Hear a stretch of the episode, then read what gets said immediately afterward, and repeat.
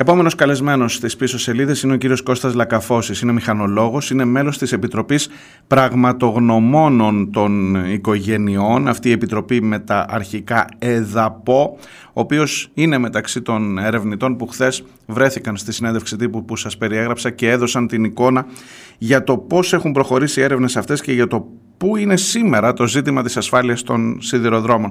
Κύριε Λακαφώση, καλημέρα. Σας ευχαριστώ πολύ που είστε μαζί μου. Γεια με ακούτε κανονικά; Πείτε μου. Ναι, με ακούτε, με ακούτε; Ναι, ναι, ναι, ναι τώρα εντάξει. Τώρα, λοιπόν, ε, είδα χθες αναλυτικότατα, ξέρω ότι δεν φτάνει ο χρόνος μιας συνέντευξης για να εξαντλήσουμε όλο το θέμα, θέλω όμως την γενική αίσθηση που έχετε ένα χρόνο μετά για το πόσα πράγματα μπορούσαν να είχαν προβλεφθεί με συγκλονίζει ακόμα και το γεγονός, είδα ότι το είπατε εσείς, ότι αν δεν είχε υπάρξει η φωτιά θα είχαμε γλιτώσει τουλάχιστον πέντε ανθρώπους, πέντε ανθρώπινες ζωές και όλο αυτό το σκηνικό το οποίο δεν παραπέμπει σε προσπάθεια, το καταγγέλλεται ευθέως. Δεν παραπέμπει σε προσπάθεια διαλεύκανσης, παρά σε προσπάθεια συγκάλυψης. Παρακαλώ, σας δίνω το λόγο γι' αυτό.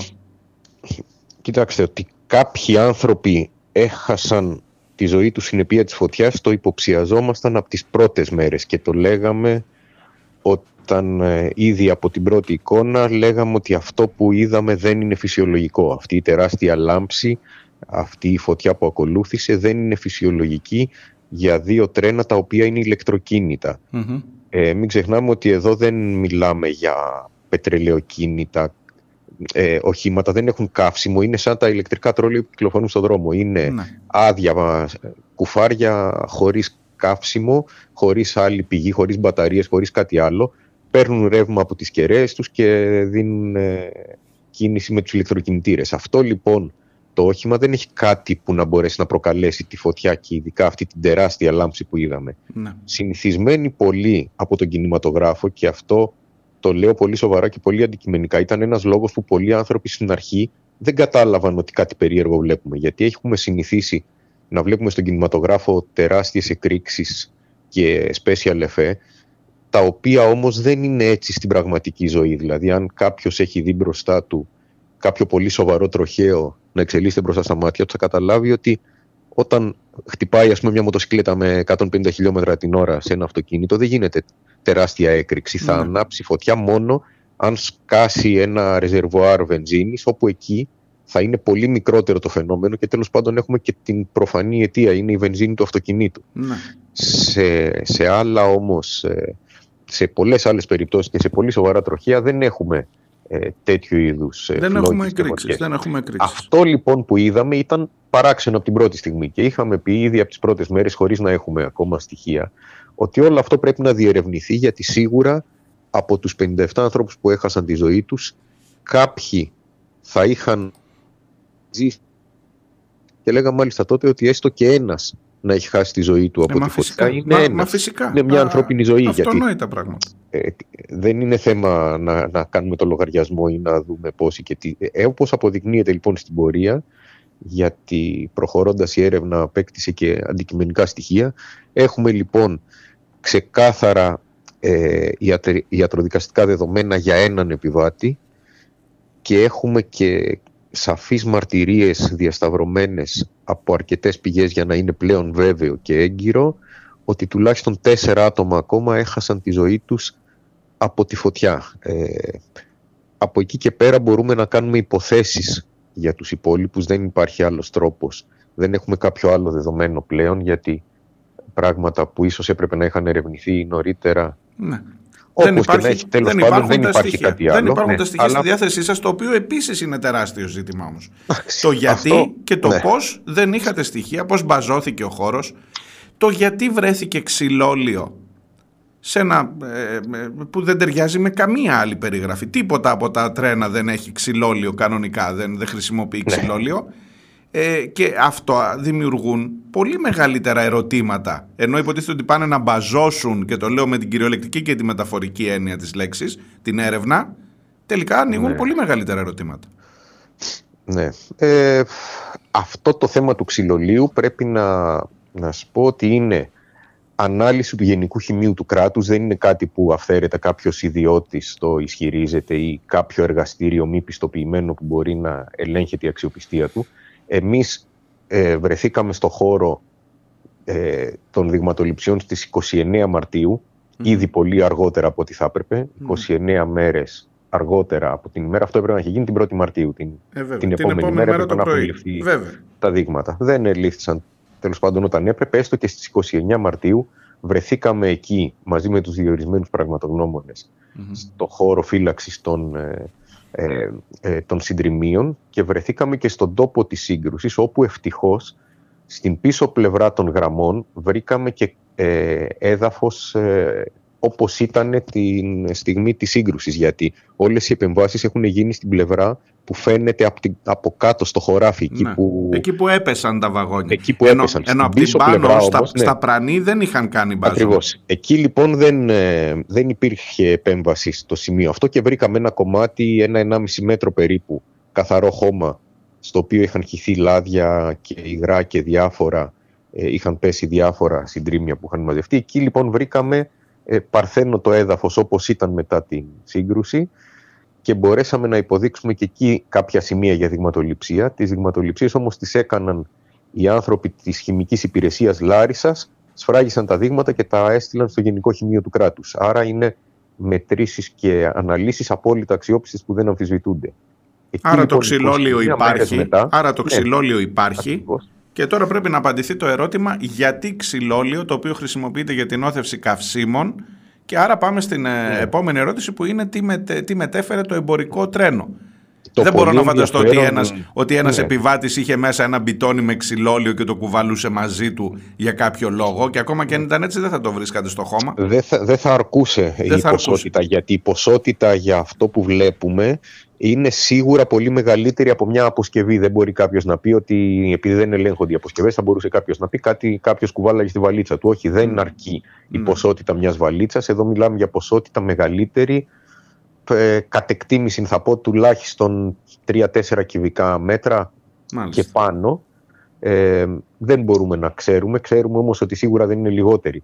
Και το πολύ ενδιαφέρον επίσης στις αναλύσεις που έγιναν στη συνέχεια είναι ότι στις 25 Οκτωβρίου, αρκετούς μήνες μετά δηλαδή, έγινε δεύτερη δειγματοληψία στο χώρο όπου ζητήσαμε από τους ίδιους ανθρώπους που είχαν έρθει και την πρώτη φορά και ήξεραν από πού θα πάρουν τα δείγματα Μμμ. να πάρουν ακριβώς από τα ίδια σημεία στο χώμα, από τα τρία σημεία στο χώμα που είχαν βρεθεί ε, τα, οι αναλύσεις αυτές και την πρώτη φορά, να ξαναπάρουμε λοιπόν ίδια μέτρηση από το ίδιο σημείο για να δούμε τι συμβαίνει τόσους μήνες μετά. Και ευτυχώς για αυτό που περιμέναμε να βρούμε, τη δεύτερη φορά δεν βρέθηκε ξυλόλιο, βρέθηκε μόνο το έλαιο σιλικόνης στο οποίο και θα μείνει για πολύ καιρό γιατί δεν εξατμίζεται. Ναι. Ξυλόλιο όμως δεν βρέθηκε. Και τι σημαίνει αυτό; Γιατί Σημαίνει λέτε ότι- ευτυχώς, τι σημαίνει Ευτυχώς, αυτό; ότι- γιατί εάν το βρίσκαμε και τόσους μήνες μετά ή αν πηγαίναμε και σήμερα ένα χρόνο μετά και ξαναβρίσκαμε ξυλόλιο στο σημείο ε, θα μπορούσε κάποιος να πει και να έχει δίκιο ότι υπάρχει κάποιος άλλος φυσικός ε, λόγος να υπάρχει εκεί μονίμως το ξυλόλιο Μμμ. από την όξινη βροχή, από την ρήπανση, από οποιοδήποτε άλλο λόγο, από κάποιον Μμ. αγωγό, από κάποια άλλη φυσική εξήγηση. Άρα Δεν υπάρχει ήταν όμως από το φυσική τρένο. εξήγηση. Άρα ήταν από το τρένο. Όπως ακριβώς το είπατε. Επόμενο ερώτημα. Επαγωγικά πηγαίνοντας από το ένα ζήτημα στο άλλο. Ναι. Πάμε να δούμε λοιπόν, γιατί δεν έχω στη διάθεσή μου ως, ως κοινωνία, ως ε, δημόσιος διάλογος, γιατί δεν έχω στη διάθεσή μου τα στοιχεία για το τι κουβαλούσε το τρένο το εμπορικό. Τα οποία τα ζητήσατε κι εσείς φαντάζομαι, τα ζητούν οι οικογένειες, αλλά Ναι. δεν υπάρχουν. Απλά δεν υπάρχουν. Ε, το, υπάρχει, το, υπάρχει το τυπικό σκέλος μόνο, δηλαδή τα χαρτιά οι φορτωτικές, τι κουβαλούσε νόμιμα το τρένο, το γνωρίζουμε. Ναι. Από εκεί και πέρα όμως δεν μπορούμε να γνωρίζουμε εάν υπήρχε κάτι άλλο πέρα από τα δηλωμένα. Εδώ τώρα δεν μπορώ να, να μπω σε εκτιμήσεις και υποθέσεις για πράγματα που ούτως ή άλλως δεν είναι της δικής μας αρμοδιότητας. Αυτά είναι Ναι, αλλά θέματα εδώ, αστυνομικής εδώ έχουν έρευνας. χαθεί δύο βαγόνια από την εμπορική αμαξοστοιχεία. Βαγόνια ολόκληρα δεν έχουν χαθεί. Αυτό είναι μια παρανόηση Για που πείτε μου, μπορεί να- κυκλοφόρησε να- τις τελευταίες μέρες. Πείτε μου, ναι. Ε, ε, ένας συνάδελφός μου, πραγματογνώμονας, ο κύριος Κοκοτσάκης, έγραψε ε, κάτι που το παρεξήγησαν ενδεχομένως κάποιοι δημοσιογράφοι και έφτιαξαν πείτε μου, ένα πείτε τίτλο. μου, να μην το παρεξηγώ κι εγώ, να μην, να μην λέμε δεν τίποτα. λείπουν, που... ναι, δεν λείπουν ολόκληρα βαγόνια, δεν έχουν χαθεί βαγόνια. Αυτό που εννοούσε ο συνάδελφός μου είναι ότι δεν ελήφθησαν εγκαίρως τα δείγματα και όταν μεταφέρθηκαν οι λαμαρίνες από τα βαγόνια δεν είναι ταυτοποιημένες ως προς το να ξέρουμε ποια λαμαρίνα ανήκει σε ποιο βαγόνι, είναι όλα ανακατεμένα και μπερδεμένα. Δεν εξαφανίστηκαν όμως, Κατάλαβα, εκεί είναι ακόμα. κατάλαβα τι Δεν έγινε σωστά η δειγματοληψία την πρώτη στιγμή όπως έπρεπε, ώστε να ξέρουμε ότι αυτό ήταν εκεί και από αυτό που ήταν εκεί πήραμε το, το δείγμα νούμερο ένα. Και από το δεύτερο πήραμε το... Αυτή Κατάλαβα. η διαδικασία δεν έγινε. Κατάλαβα. Και εκ των υστέρων δεν μπορούμε να τα ταυτοποιήσουμε. Αυτό εννοεί αυτή η συζήτηση. Πάντως μια πιστική εξήγηση για το γιατί υπάρχει το ξυλόλιο εκεί δεν έχει δοθεί από κανέναν μέχρι στιγμής και σε αυτό δεν κάνω λάθος.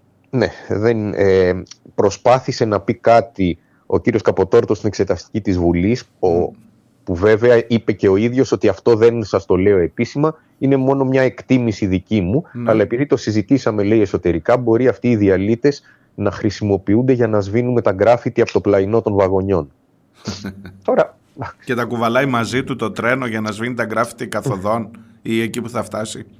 Καλά, Εγώ ας σε μην, αυτό ας μην θα πω- απαντήσουμε. Ναι, ναι, ούτε, εγώ ούτε, σε, σε αυτό θα πω μόνο το εξής ότι από τα 7 σημεία ανείχνευσης ξυλολίου, τα δύο ήταν πάνω σε εξωτερική λαμαρίνα, ε, κάποια άλλα ήταν στο εσωτερικό των, ε, ε, των ε, ηλεκτρομηχανών, τρία όμως από τα 7 ήταν στο χώμα. Όταν λοιπόν φτάσει ένα πτυτικό υγρό που εξατμίζεται να το ανοιχνεύει στο χώμα 29 μέρες μετά, αυτό χρειάζεται μια άλλη εξήγηση. Αυτό είναι κάποια Ναι, ποσότητα. άρα δεν είναι υπήρχε κάτι μια που απλά ποσότητα. έτριψε τη λαμαρίνα. ναι.